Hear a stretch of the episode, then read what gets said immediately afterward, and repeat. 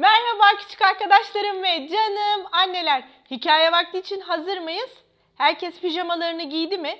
Hazırsanız lafı çok fazla uzatmadan hemen hikayemize başlamak istiyorum. Hikayemizin adı Bu Kış Kimse Üşümeyecek. Hikayemizin içindeki karakterleri geçtiğimiz haftalarda e, sizinle tanıştırmıştım. Bakalım okuduğumuzda hatırlayacak mısınız? Hadi gelin başlayalım. Soğuk bir kış sabahı küçük kır faresi üşüyerek uyandı. Minik burnuyla havayı kokladı. Yakacak bir şeyler bulmak için yuvasından dışarı çıktı.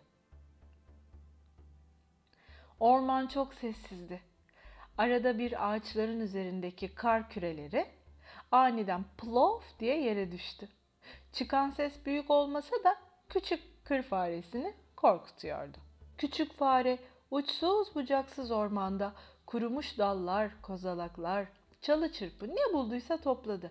Hepsini üst üste yığdı, sımsıkı bağladı, çok şey bulmuştu. Biraz dinlendikten sonra bütün gücüyle çalı yığınını çekmeye çalıştı. Fakat yükü öyle büyük ve ağırdı ki tek başına çekmesi imkansızdı. Arkadaşı tavşandan yardım istemeye gitti. Tavşan dev yığını görünce gözlerine inanamadı. Bu yükü çekmeye gücüm yetmez dedi. Güçlerimizi birleştirirsek çekebiliriz dedi küçük fare. Birlikte çalı yığınını çekmeye çalıştılar ama yerinden bile kıpırdatamadılar. Tavşanın aklına bir fikir geldi. Tombul tilkiye gidelim. Onun kızağıyla çekelim dedi. Hemen tilkiye gittiler. Tilki çalı yığınını görünce hayret etti. Biraz düşündü. Kuyruğunu salladı. Kızağımı yeni tamir etmiştim ama yine de deneyelim dedi. Yığını kızağa yüklediler. Çekmeyi denediler. Ne yaptılarsa olmadı. Kızak yerinden kıpırdamadı. Hava birden bozmuştu. Rüzgar uğuldayarak esiyordu. Gökyüzü kapkara olmuş, fırtına çıkmıştı. Koca ayıyı uyandırmaktan başka çareleri kalmamıştı. Telaşla ayının inine gittiler. Ondan yardım istediler. Koca ayı dev yığını görünce biraz düşündü. Ama çok güçlüydü. Sonra hep birlikte kızağı çekmeye başladılar. Kızak biraz gacırdadı, gucurdadı ve kaymaya başladı. Sonunda çalı yığınını çekmeyi başarmışlardı. Birden beklenmedik bir şey oldu. Kızak karların altındaki bir ağaç köküne takıldı.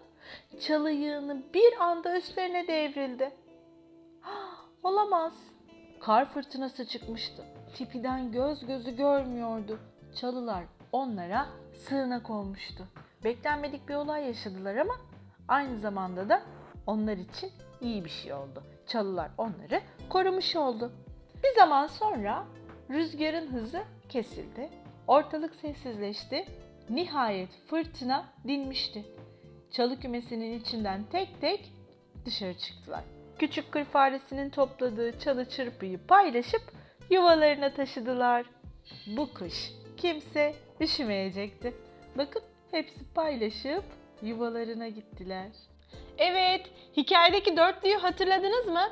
Bir kırmızı elmayı paylaşan o dörtlüyle aynıydı hikayedeki karakterler ve yine muazzam bir şekilde paylaşmayı aralarında çok güzel yaptılar ve yardımlaşarak yaptılar yine hem de çok zor şartlar altında.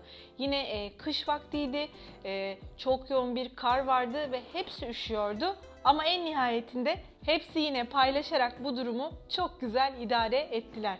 Garip ama gerçek bilgilerin en unutkanı sizinle. Japon balıklarının hatırlama süreleri sadece 3 saniyeymiş. Hani bazen derler ya ah, bu da balık hafızalı sanırım bu deyim oradan geliyor. Haftaya aynı saatte görüşmek üzere. Hoşçakalın, iyi geceler.